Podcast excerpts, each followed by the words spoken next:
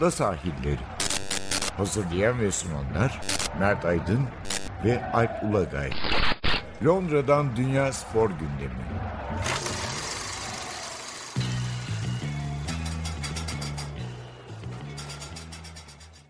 Ada sahillerine hoş geldiniz. Ben Alp Ulagay. Ben Mert Aydın. Bugün ada sahillerine neler konuşacağız? Elbette bir Şampiyonlar Ligi Avrupa Kupalarına gideriz. Ee, çok biri çok heyecanlı, biri Liverpool'un üstünlüğüyle iki Şampiyonlar Ligi maçı oynandı ve artık finale bir adım kaldı. Gelecek hafta rövanş maçlarında belli olacak. Biz bu haftaki heyecanı konuşacağız. Yine biraz benzemeyi konuşuruz. Altın top, altın top tezahüratları var onun için. Ya biraz da belki Carlo hocama değinmek lazım bu hafta herhalde. Don Carlo'ya. Ee, evet. Ee, ikinci bölümde de biraz Premier Lig yaparız. Jurgen Klopp yılın futbolcusu oylaması, şampiyonluk yarışı onları konuşuruz. Önce Şampiyonlar Ligi ile başlayalım. Yarı final haftasındaydık. Salı akşamı muazzam bir City Real maçı oynandı. Çarşamba akşamı da Liverpool Villarreal maçı vardı. Yani Liverpool tabii çok üstündü çarşamba ama salı akşamı yine sezonun maçlarından biri oldu açıkçası. Yani Real tarihin en güçlü kadrolarından, takımlarından biriyle değil ama en acayip maçları oynayan takım oldu. yani bir şekilde çok iyi oynamasalar da ya da maçların ya da bir 20 dakikasında iyi oynasalar da bir acayip maç izletmeyi bize başarıyorlar.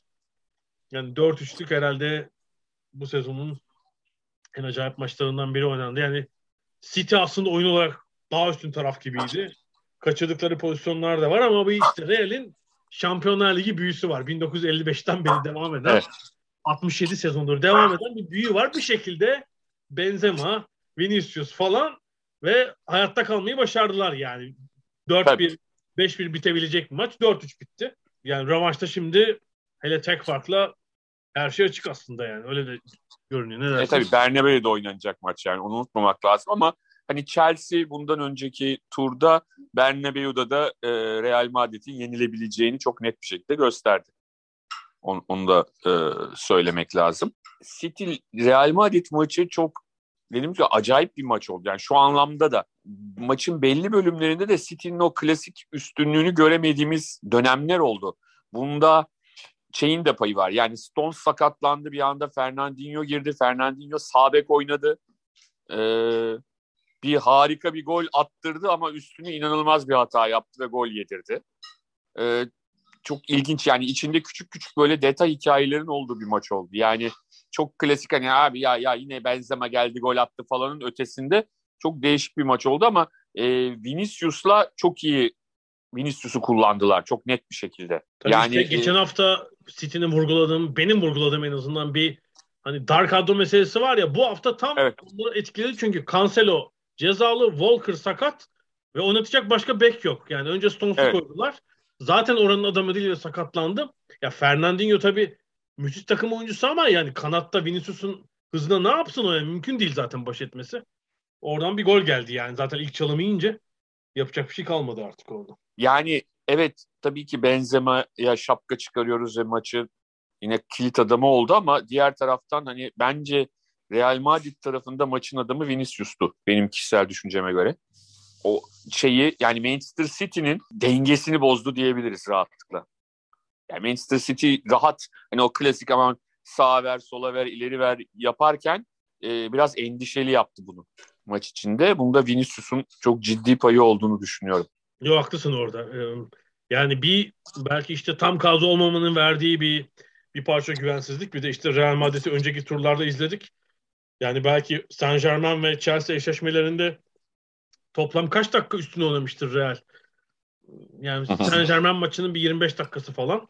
E, ilk Chelsea maçında da tabii daha iyi olan taraf belki onlardı ama yani hani dört maçın bütününde de çok üstün olmadan sonuca gidebilen... Ama şöyle de yapmıyorlar yani hani e, çirkin bir şey de yapmıyorlar hani üstün olmadıklarında da böyle kalenin önünde kapanmış falan bir takımda görmüyoruz yok, bu arada. Yok değil öyle değil öyle değil yani.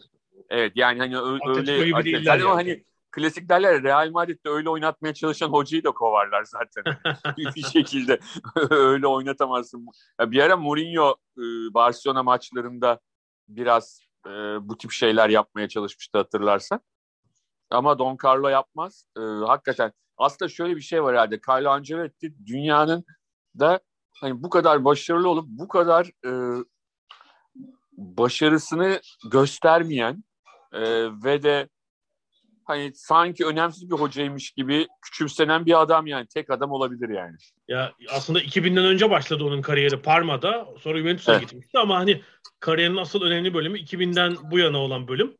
Ya e, bu hafta sonu yani önümüzdeki hafta sonu işte bir puan lazım galiba. Ya 5 büyüklükte şampiyon olmuş ilk teknik direktör olacak. Yani bu 20 yıl önce mesela düşünülemez bir şeydi. Zaten hiçbir teknik direktör böyle 3-4 ligde falan çalışmazdı. İşte 20 yılda bu Avrupa futbolunun tamamen uluslararası hale gelmesiyle belli ülkelerdeki teknik direktörler böyle çok dolaşır hale geldi. 50 yaşından sonra yabancı dil öğrendi o da ya. Kaç tane yabancı dil oldu yani. Almanca falan. Fransızca, İtalyanca, zaten İtalyanca biliyor. İngilizce falan. Enteresan. Kaç 3 Avrupa şampiyonu var değil mi? Tabii 2003, evet. 2007 ve 2014. Ya dördüncü Avrupa şampiyonu ve rekor içinde iki maç var yani arada. Fazla bir şey yok. Bence İspanya Ligi ve hani Real Madrid o zirve döneminden düşmüş, biraz gücünü kaybetmiş olsa da bu sene acayip iş çıkardı. Hem İspanya'da çok zorlanmadan şampiyonlar gidiyorlar.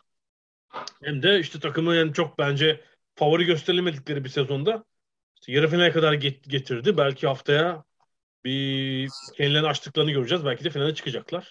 Evet. Ya ama şöyle bir şey var. Yani şunu ben sevinerek görüyorum maçlarda hani basın toplantılarında diğer şeylerde kamuoyunun göstermediği saygıyı rakip hocalar gösteriyor ona. Çok ciddi şekilde. Hep Ancelotti bir de yani antipatik bir tip değil yani söylemek lazım. Yani bir ne ne Mourinho ne Simeone öyle hiçbir zaman çok kötü futbolda oynatmaz. Yani basınla meslektaşları ilişkileri de bence hiçbir zaman İyi tabii ya hayır bir de dediğim gibi e, her zaman hani e, rakip olduğu hocalar e, onunla ilgili çok saygıdeğer şeyler söylüyorlar. Saygı çerçevesi içinde. tahmin ediyorum ki City maçından sonra da Pep'in odasında bir şey içildi diye tahmin ediyorum. Şaraplar yani, devrildi diyorsun. öyle görünüyor çünkü zaten maç önünde ve sonunda ikisinin e, sohbetleri ve muhabbetlerini görünce onun devam ettiğini insanlar hissediyor yani. Hani daha sonra mutlaka devam etmiştir şeklinde. Mu- muazzam bir İngiliz geleneği. Ya, altıncılık maçına gittim biliyorsun Maidstone'a bir iki ay falan oldu. Ya orada bile var biliyor musun? Tabii evet. şarap değil bira içiliyor. Altıncılık olduğu için orada. yani bütçe o kadar ileriyor. Antrenörlerin bütçesi. Bir şey içiliyor ama yani. Bir yarım saat şey döndü bir. Ee, iki takım teknik direktörler arasında böyle ufak bir maç sonu muhabbet döndü. Tabii üst liglere gittikçe şarapların kalitesi ve şeyi artıyordur diye düşünüyorum. Bir de şey unutuluyor abi bak. E, Ancelotti'nin öyle de bir sıkıntısı var. Şimdi Ancelotti döneminin en iyi orta saha oyuncularından bir tanesiydi. Yani adamın hani futbolculuk kariyeri de sanki hiç yokmuş ya da çok böyle sıradanmış gibi konuşuluyor. Yani o harika Milan'ın e, orta sahasının beyni adam yani. Bu arada. Bütün bunların dışında. Tabii ya ikide futbolcuyken Şampiyonlar Ligi almışlığı var tabii. Yani o zaman o olduğunda Şampiyonlar Ligi değildi adı ama ee, Şampiyon Kulüpler Kupası diyelim. Verilen kupa aynı kupa yani aynı kupayı. Tabii tabii tabii. Yani şu var hani o harika Milan takımı denen hani izlemeyenler için söyleyelim. O takımın e, orta sahasının en önemli adamıydı yani. E, Carlo Ancelotti. Daha öncesinde Roma falan Roma'da e, da uzun süre oynamışlığı var. Ondan sonra önemli bir oyuncuydu yani. Önemli bir futbolcuydu. Sonrasında da hani e, yavaş yavaş ilerledi. Yani Parma ile başladı, Juventus'a geçti, Milan ve ardından da e, belki o İstanbul'daki acayip gece olmasa Milan'da üç kere Avrupa şampiyonu olacaktı. Tabii evet yani bir kaybettiği değil mi? Herhalde bir Şampiyonlar Ligi finalim var Ancelotti. Evet evet. evet. O da 2005. O da hani olabilecek işte 60 yıldaki en büyük iki mucizeden biri herhalde. işte o finaldi zaten. Peki e, tabii bir yandan da benzeme var. Geçen hafta da biraz konuşmuştuk. Evet. Her hafta ustalığından bize yeni şeyler izlettiriyor. Yani tam oyun erken 2-0 olmuş. Real Madrid pozisyon bulamıyorken bir orta ve çok usta bir dokunuşla birden hani City'yi durduran isim oldu tam ilk yanın ortasında. Yani e, maçı yorumlayan e, BT Sports'ta maçın devre arasındaki stüdyo ekibi yani şey diyorlar hani hani baktığında ne böyle acayip güzel bir vuruş ne böyle muht e, şey ne derler çok estetik bir hareket ama yani bir şekilde o topu köşeye bırakıyor adam. Yani e, çözemiyorsun yani nasıl bu işi gerçekleştirdiğini. Tabii eski Ve, tip eski tip bitiricilerin vuruşu yani işte biraz evet. e, yok olmaya başlayan bir şey yani son e, golcüler başka oyuncuları evirdiler ya kendilerine yani çok kalın ama tek tek gösterdiği de o değil sahada tabii. Aynı zamanda hani tabii, tabii. orta sahaya geliyor, oyun kurmaya yardımcı oluyor. E, fizik olarak çok sağlam. E, çok yani takımın lideri yani. olmuş belli ki. Yani hani daha önceki yıllarda takım liderliği için başka isimler daha ön plandaydı e, Real Madrid'de. Ama şu anda hani takımın lideri, saha içindeki lideri Karim Benzema. Gidiyor dikkat edersen oyunculara Vinicius'la konuşuyor, diğer oyuncularla konuşuyor tek tek. Şunu yap, bunu yapalım yani oyunun içinde e, bir çeşit komutan gibi. Ve yani Real Madrid'de 13 sezon oynayabilmek hani forveti geçtim ki Real Madrid seyircisi, camiası, yönetimi değil mi? Hani ileride hani, evet. çok verimli olmasına özellikle dikkat eder. Hani belki savunma oyuncularının uzun kariyeri ama 13 yıl bir forvet olarak Real Madrid'de barınabilmek başlı başına tabii, bir zaten. Tabii yani hani daha önce hatırlarız işte Raul işte şey e, Butragueño falan ama onlar Real altyapısından gelen adamlardı bir yandan da. Yani hani kulüple zaten organik bağ olan oyunculardı çocukluktan beri. Şimdi bu dışarıdan gelen yabancı bir oyuncu ve dediğin gibi forvet. Yani ya e, e, Benzema her zaman iyi bir forvetti. Yani işte Cristiano Ronaldo ve Bale'la kurduğu meşhur BBC vardı.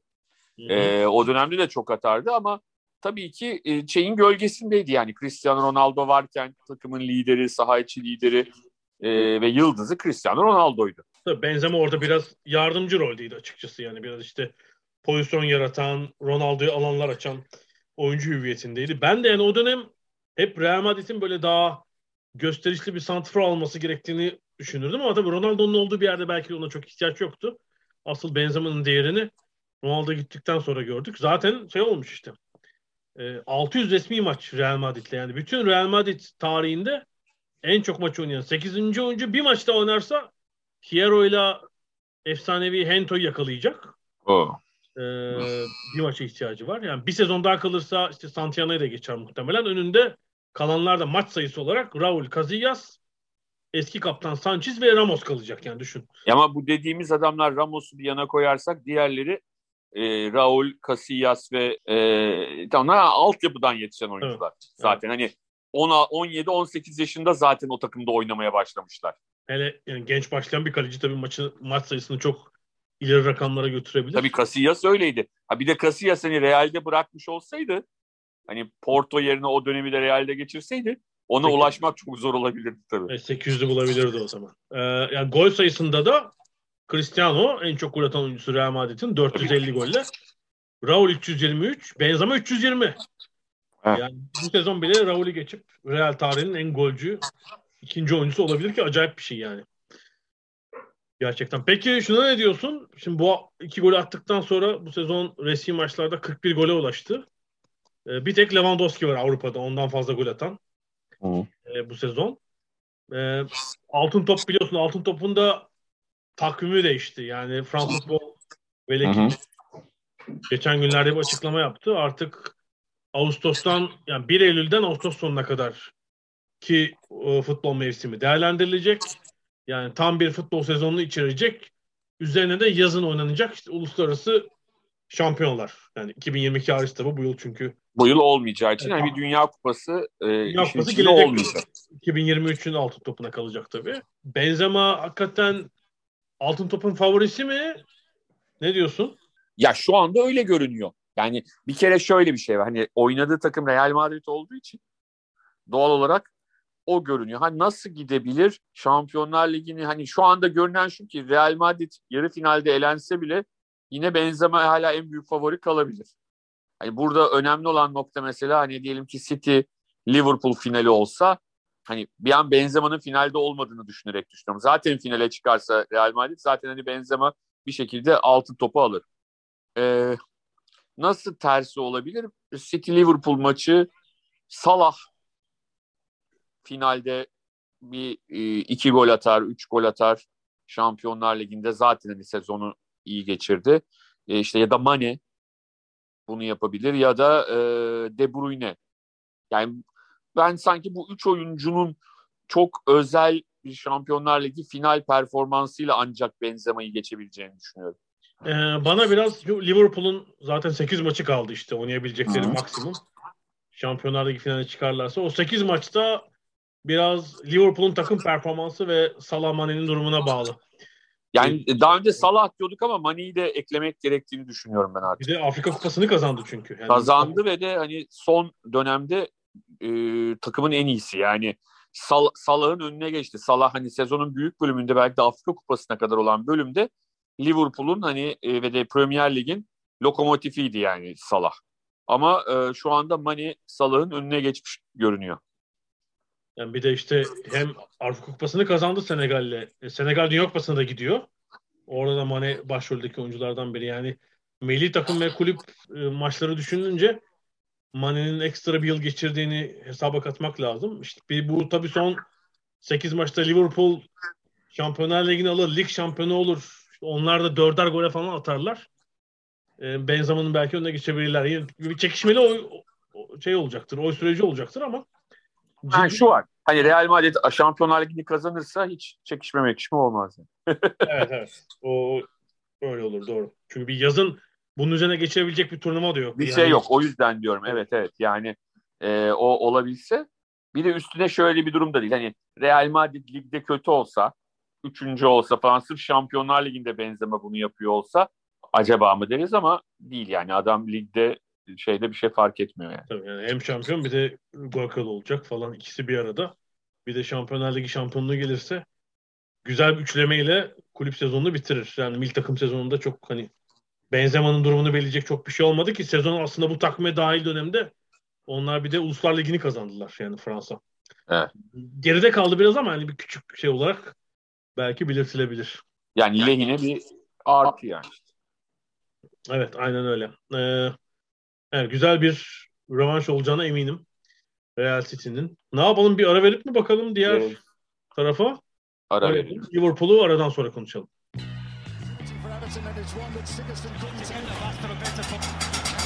Ada sahilleri. Londra'dan Dünya Spor Gündemi.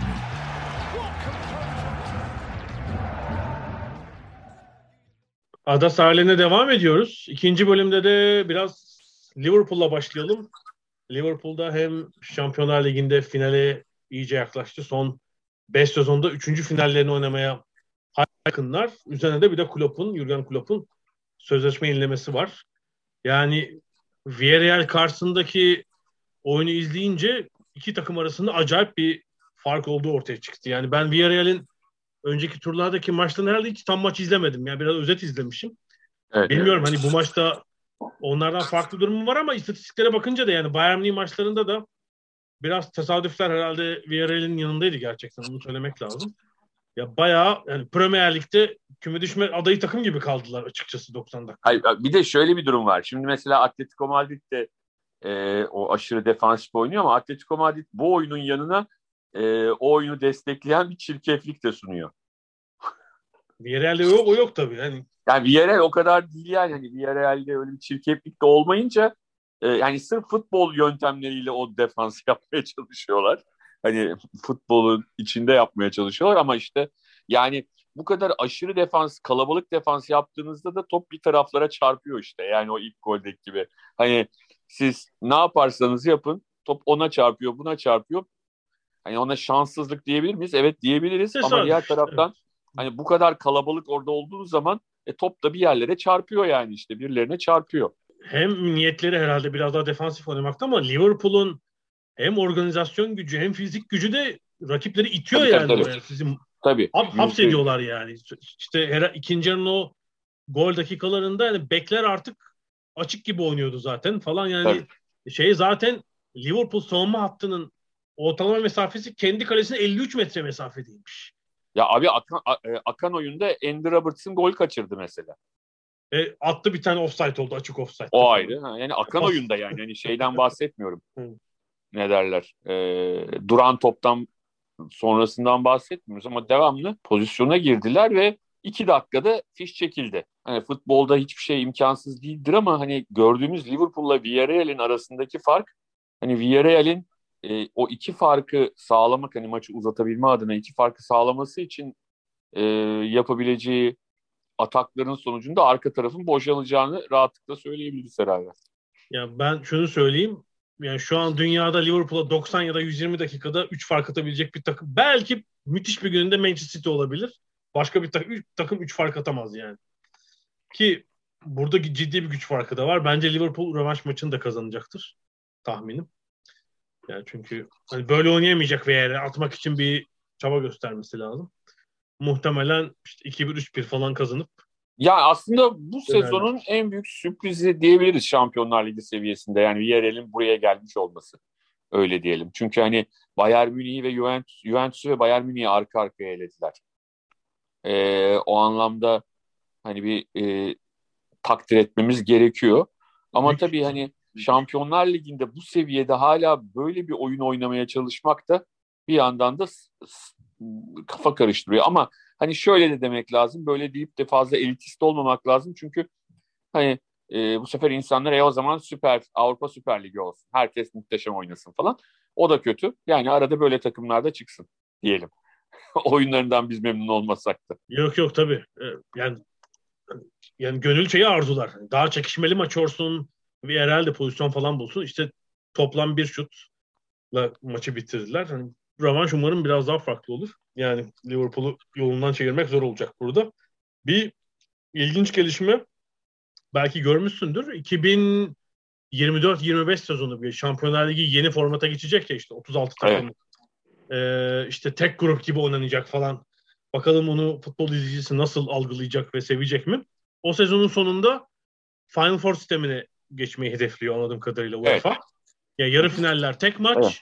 Ve yani iki yarı final ve final tek bir şehirde olacak. Diyelim ki artık çarşamba, perşembe yarı finaller mi yaparlar? Pazar günü final mi yaparlar ya da salı, çarşamba, cumartesi mi olur bilmiyorum ama aynı hafta aynı şehirde dört takım bir Final Four oynayacaklar. Bir Evet hatırlarsan pandemide 8'li yaptılar. Biraz Hı hı. oradan akıllarında kaldı. Yani orada hani e, gördükleri şey ki o zaman seyirci yoktu. E, şimdi bir de bunu hani seyircili yaparsak fan zonları bilmem neleri daha eğlenceli olabilir. Hani biliyorsun ben bu tip şeylerde genelde tutucuyumdur ama bu konuya o kadar şey bakmıyorum yani soğuk bakmıyorum. Şöyle bir şey var. Hani bu bir kural değişikliği değil e, saha içindeki. Yani bir kere iki kere yaparsınız olmadığını düşünürseniz değiştirirsiniz yine eskisine dönebilirsiniz yani hani bu böyle bir şey değil. Hani offside kuralı değiştirmek gibi ya da işte başka şeyleri değiştirmek gibi değil. Bir denilir. Ee, güzel de olabilir. Ben hani o kadar dediğim gibi genelde bu tip kural değişikliklere tutucu baksam da bu o kadar beni şey yapmadı. İrite etmedi yani. ev sahibi olacak şehirde yine bir şenlik havası olacaktır. Onu, Belki onu işte- yakalayabilirse süper olur. O zaman işte o zaman kalıcı da olur zaten. Evet, belki bir işte dört takım taraftar olacağı için işte 80-100 bin kişi gidecek. Tabii bununla ilgili bir ilginç öngörü Türkiye'yi de ilgilendiriyor. Yani 100 bin konuk seyirci demek bir şehirde e, o kadar otel yatak kapasitesi demek. Çünkü şöyle yani bir de iki takım final falan oynayacakken belki 3-4 gün kalacak seyirciler. Evet. O şehirde. Ya buna ev sahipliği yapabilecek şehir sayısının çok kısıtlı olduğu aşikar. Yani Londra olur, Paris olur, Roma olur mutlaka. Almanya'dan olabilir. Madrid olur. Berlin. bilmiyorum Berlin belki Berlin'den. Münih'te herhalde 100 bin yatak yoktur. Bir de İstanbul var tabii çok açık bir şekilde. Valla Antalya var ya. Orada da oraya stat yapılır. Antalya'da Sıcak Antalya'da, sıcak diyorsun. A- Antalya'da 8'li final yapılır yani. Hani bırak Evet. şeyi. E, Final orada- Four'u. Hemen bak bunu şey duymasın. Türkiye'deki e, makamlar duymasın. Stadı 100 bin kişilik yaparlar iki sene içinde. E, Şöyle 70-80 bin kişilik şey olur ne derler. Orada yani son 8 bile kalır yani. Hani 4'e gerek yok 8 olur ya. Orada yeterince yatak var. Tabii bir de o işte 25 bin İngiliz, 25 bin Alman sarhoş olan denize orada. Tabii Tabii Mayıs Haziran düşünürsen Oo, Mayıs mis. sonu. Tabii yani nefis yani. güzel fikir verdin. Evet. E, bir tesiste bakar ya. iki yılda yapılır o stat. Buradan yetkililere sesleniyorum. Ada sahilleri kural değiştirdi falan. Belek UEFA stadyumu 120 bin kişilik falan diye. Peki bakalım göreceğiz 2025'te bu uygulama başlayacak mı? Hem... Tabii aslında hani Liverpool deyince hafta sonunda da çok enteresan bir Liverpool-Everton derbisi oldu. Of evet.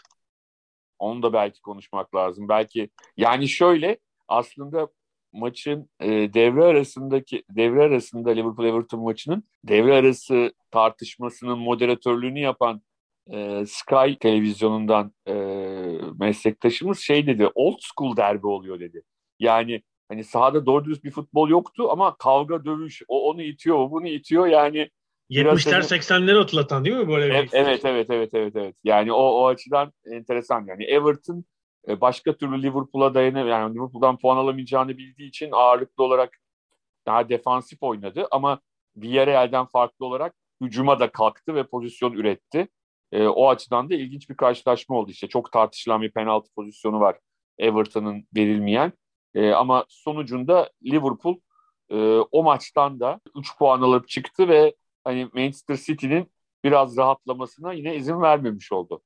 Ama Everton'ın e, bundan sonrası için de çok ciddi soru işaretleri var. Yani her hafta e, bu enerjiyle oynayıp oynamayacaklarını bilemiyoruz. Üstüne Burnley'de maç kazanmaya başladı.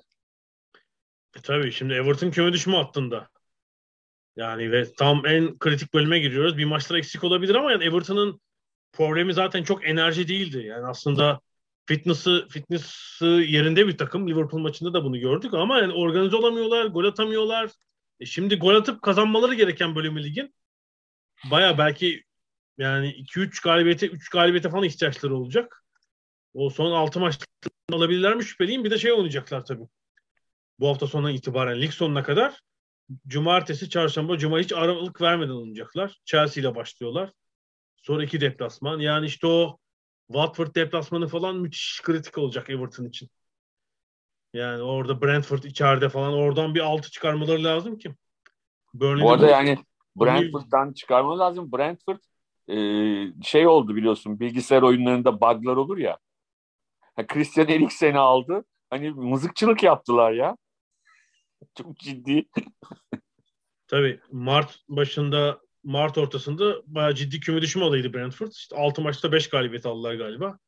Yani o, o kadar fark ettirdi ki ya inanılacak gibi değil yani. Hani bir de hakikaten bonus oyuncu gibi oldu. Normal şartlarda Eriksen Brentford'a gelir mi? Gelmez. Ama işte o yaşadıkları bilmem ne Brentford onu çok iyi kullandı yani. Bak, Belki hocanın da benim markalı olması falan filan hani mutlaka onun da e, bu konuda etkisi vardı. Ama hakikaten yani o kadar zeki bir oyuncu ki hani yeteneklerinin dışında. Yani hakikaten çok çok acayip e, saha içinde etki ediyor o zekasıyla. Liverpool'da bir önemli daha gelişme daha oldu tabii. Bizim bu kaydı yaptığımız gün Jurgen Klopp'la iki yıllık daha sözleşme yaptılar. Yani 2024'e kadar devam eden bir sözleşmesi vardı zaten. 2024'te sözleşmesi bittikten sonra futbola belli bir süre ara vereceğini, ailesine zaman ayıracağını falan söylemişti ama bu yıl işler o kadar iyi gitti ki zaten bence olacak bir durumdu yani bu 2024'te ben e, bırakmama ihtimalini de yüksek görüyordum. E, belli ki bu son haftalardaki müthiş gidişatının da etkisiyle bu hafta işte menajeri Liverpool'a gelmiş ve tak diye bugün açıklama da yapıldı. Evet. İki yılda ekstra sözleşme yani eğer işleri iyi giderse ama biliyorsun futbolda 6 ay sonra bambaşka bir durum olabilir evet. ama işleri iyi giderse 2025-26 sezonun sonuna kadar demek bu 11 sezon yapacak. Ya evet. Futbolunda, modern futbolunda bence olağanüstü bir şey evet. olur. Ee, görev süresi olur yani. Bu hani biz Ferguson ve Wenger'den sonra kimse böyle bu 10 senelere falan ulaşmaz diye düşünüyorduk. Tabii daha dediğim gibi 4 sene var, 4 sezon var, koca sezon var ama e, çok acayip bir durum olur. Tabii Liverpool memnun. Klopp bence müthiş hoca bunu gayet ya e, şöyle diyelim. FA Cup maçından sonra hani meşhur Wembley'den trene gidiş yolunda e, Liverpool'lu taraftarların içinde Liverpool'ların şöyle meşhur bir tezahüratı var. Çok mutluyuz çünkü e, Klopp şey Jürgen bir kırmızı. We are glad because Jürgen is red. Yani hakikaten onlar da çok memnunlar ve hani e, bugün troller basmış şeyin Klopp şeyin altını işte 6 yılda bir tane lig şampiyonu oldu. Bir de Şampiyonlar Ligi kazandı falan hani ne var ki? Yani zaten hani 50 tane olamıyorsun bunlardan. İngiltere Premier Ligi'nde e, City ile Chelsea ile şu anda iyi mesela United'la falan hani boğuşuyorsunuz. Premier Lig'de öyle çok kolay kazanılacak bir lig değil. 98 puanla kazanamıyorsunuz peki. Öyle bir ligden bahsediyoruz. Ee, o açıdan bakıldığında bence hani şimdiden rahatlıkla Liverpool'un efsane hocaları arasında girdiğini söylememiz gerekiyor. Ya çok, arkasında çok... bir de Liverpool'un ve Klopp'un arkasında bir peso dolar yok ki. Böyle bir evet. City Chelsea gibi istediği zaman bir 300 milyon koysun basıp parayı alsın. Yani Liverpool aldığı kadar satmayı da bilen bir kulüp. Herhalde net transfer harcamaları son 5 sezonda hani City'nin Chelsea'nin arkasındadır. United'ın da herhalde gerisindedir. Peki Wijnaldum kafasını duvara vuruyor mudur şu aralar? Şeye sirke düştüm diye Liverpool'dan ayrılıp. Bu arada tabii e, hani sen ailesiyle ilgili şeyi söyledin. Klopp e, imzadan sonra sosyal medyadaki konuşmasında eşinin çok etkili olduğunu söyledi. Yani eşim benim burada kalmak istiyor, burada yaşamak istiyor. E, ben de ona hayır diyemem demiş, dedi. Yani e, anlaşılıyor ki hani ailece de bulunmaktan, orada bulunmaktan çok memnunlar. Evet çünkü aileyle ilgili öyle bir gelişme olduğunda bazen sinyali önceden alıyorsun ya ailemin mesela Guardiola'nın ailesi ya geçen sene son bir iki senede İspanya döndü. Artık şeyde Manchester'da yaşamıyorlar yani Guardiola yalnız. Hı. Ee, muhtemelen çocuklar büyüdü hani üniversiteyi İngiltere'de okumak falan istemiyorlar herhalde öyle anladım. Genelde tersi olur. Ama Klopp'un ve eşinin çocukları galiba birer çocukları var. Onlar zaten 30 yaşın üstünde hani yetişkinler Almanya'da yaşıyorlar falan. Öyle bir dertleri Hı. yok. Kendi keyiflerince kurdukları bir düzen ve hayat var. Ondan da gayet evet, evet, evet. 2026 müthiş olur. Tabii şu an yani kulübün her anlamda gidişatı iyi. Yani yönetim kademesi bir futbol direktörü değişikliği olacak. Herhalde ye, müstakbel direktörle de ha. arası iyi falan. İşte de gidiyor ama işte biliyorsun yani gelecek Doğru e, tabii tabii. Ama bence Liverpool 5. olur ligde falan. Kulübün birden gittiğini görürüz. Ama o da olabilir. Ta- tabii ki futbolda öyle bir şey ama kulübün getirdiği çok önemli bir şey var. Kulüp öncesinde ki e, hani o 2015 öncesindeki 25 yıllık süreçten bahsedersek hani 1990'dan son şampiyonluktan sonra hani Liverpool 3-4 yılda bir şampiyonluğa bazen oynayan bazen onu da oynayamayan bir takımdı yani. Çok taraftarı olan ama hani o e, şampiyonlar, lig şampiyonluğundan bahsediyorum. Lig şampiyonluğunu oynama konusunda hani neredeyse 4-5 yılda bir o yarışın içinde olabilen bir takımdı. Yani bunu bir kere değiştirdi. Bu çok, çok önemli. Oldu, ol, olmadığında da ikinci oluyor yani. E yani düşün yani 98 puan toplayıp şampiyon olamadığı sezon var ya adamın. Hani ne yapabilir yani? bir de çok keyifli bir takım izliyoruz ya her anlamda. Tabii yani. tabii. Yani, yani çok açık ve net şu anda bizim bilmediğimiz e, bir yerlerde birileri yoksa bence dünyanın en iyi iki teknik direktörü şu anda faal olan Jurgen Klopp ve Pep Guardiola karşılıklı mücadele ediyorlar.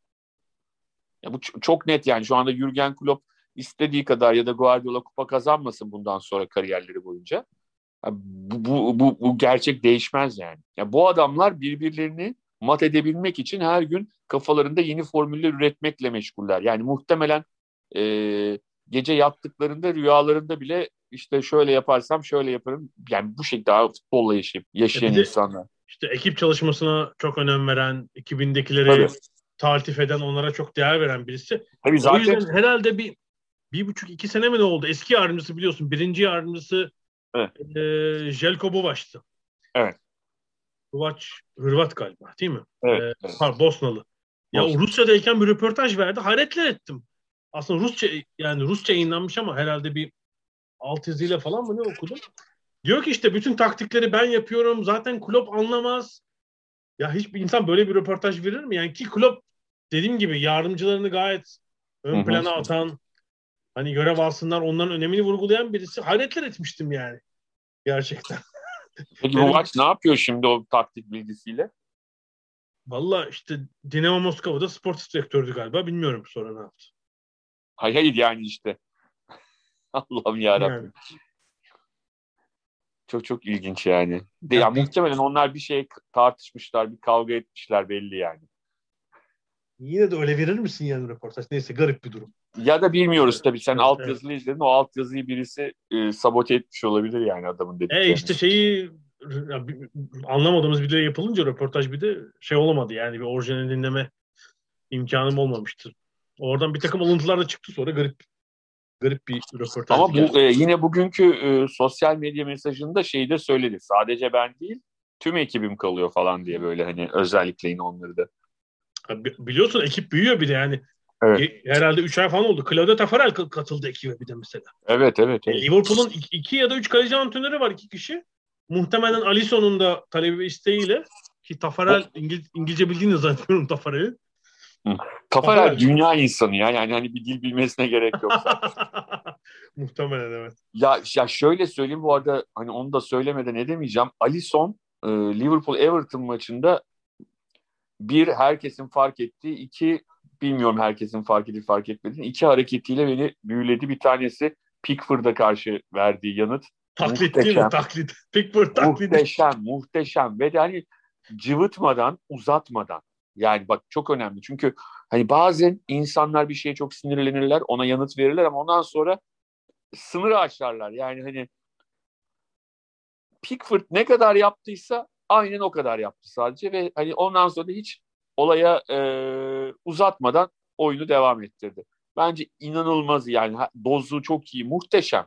Bir de üstüne maçın ilk yarısında maçın ilk yarısı hani o old school derbi dedik ilk yarıda çok itiş kakışın olduğu dönemde mesela kavgada Richarlison'u vatandaşın hani kendi takım arkadaşı değil vatandaşı Richarlison'u gitti ayırdı ve onun devamlı hani o kavganın içine girmeye çalışmasını engelledi. Yani aslında bıraksa gitse Richarlison belki kırmızı kart görecek. Rakip Bilim, 10 kişi kalacak. Milli takımdan da biliyor huyunu tabii. Richarlison da bayılır bu işlere.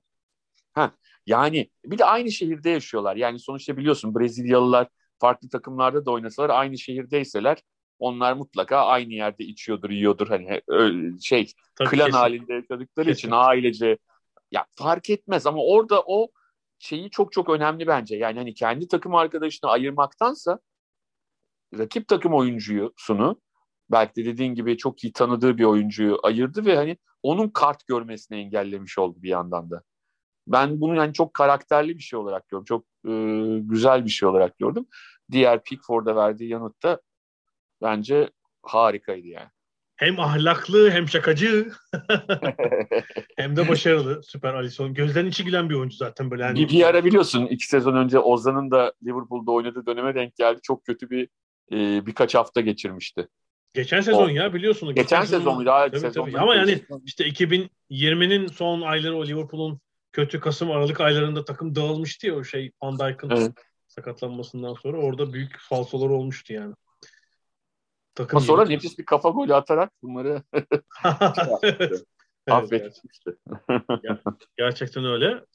Premier Lig'de şampiyonluk yarışı devam ediyor. Bu arada e, şey oldu ben de e, geçen yazdan beri Futbol Yazarları Derneği'nin e, üyesiyim burada. Football Writers Association'ın. İlk defa yılın futbolcusu seçiminde oy kullandım.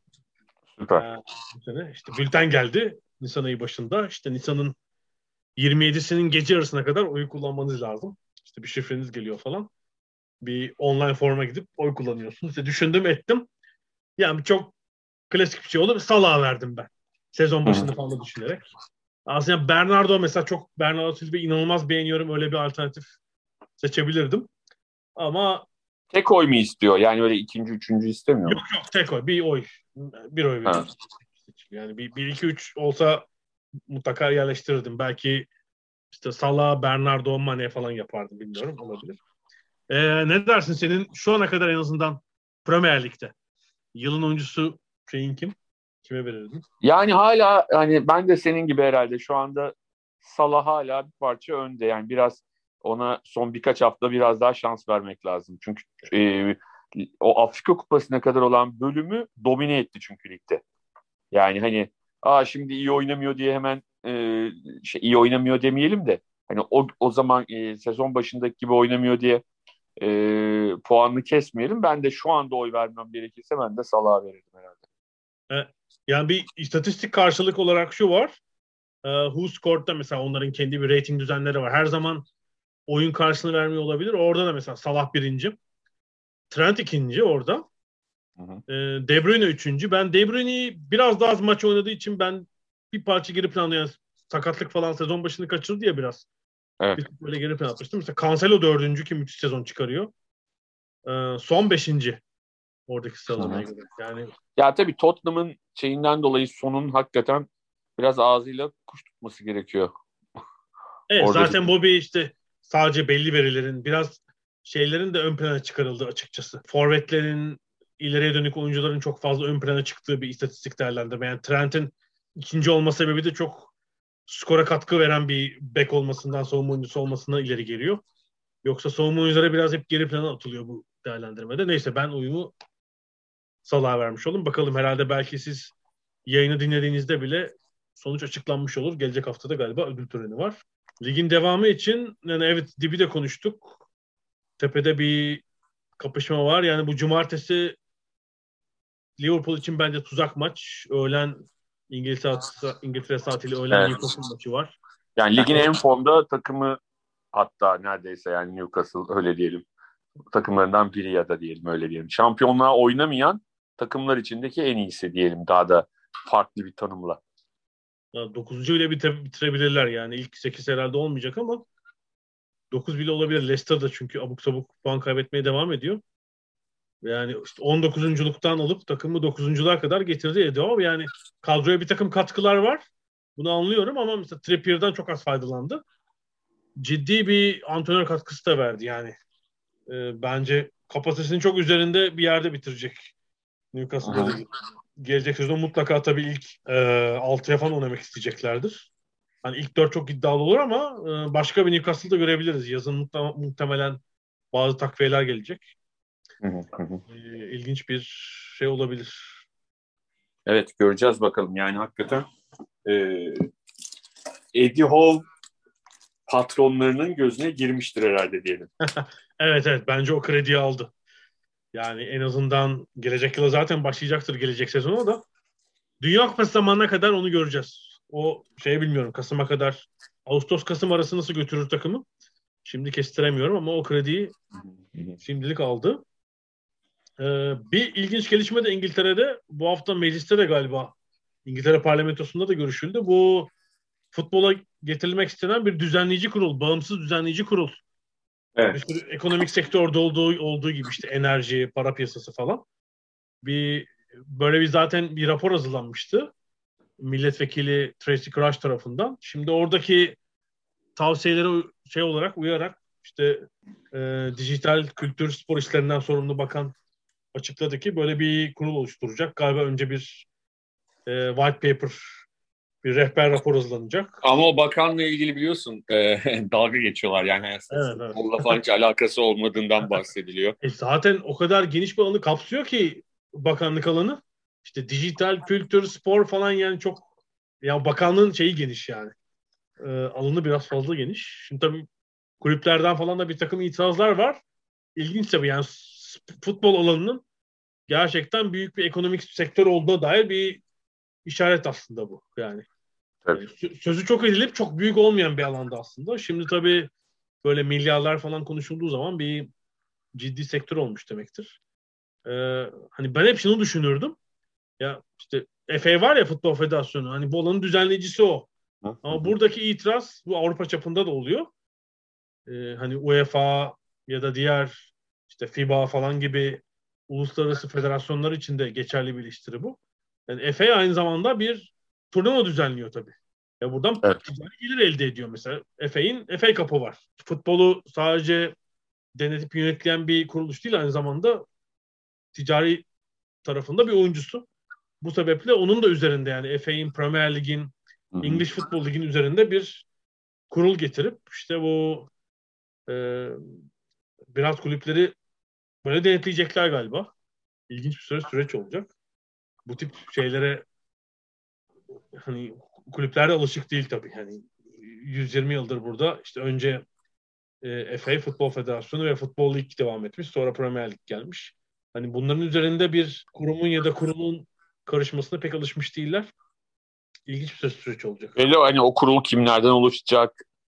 Ne, tam olarak ne yapacaklar? Nasıl denetleyecekler? Çok tabii e, karışık bir durum.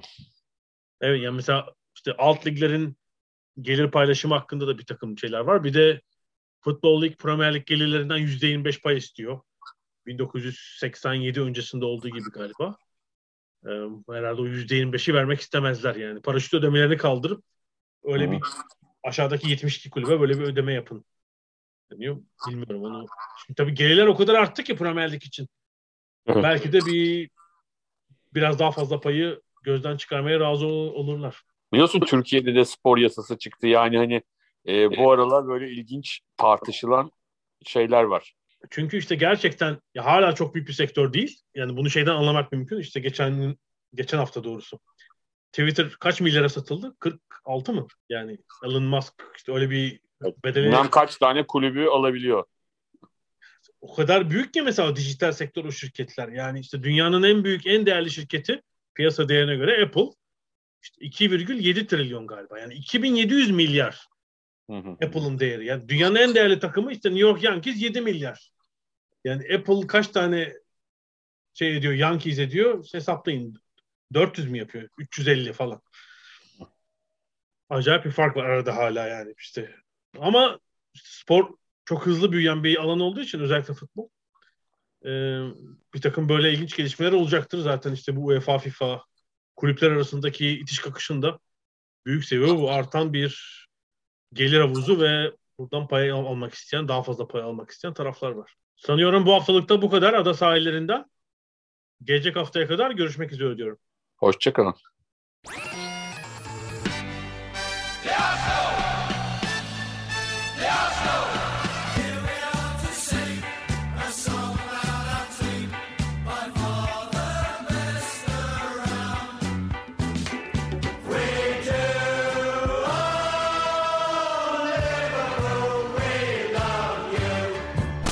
Ada sahilleri. Hazırlayan ve sunanlar Mert Aydın ve Alp Ulagay. Londra'dan Dünya Spor Gündemi.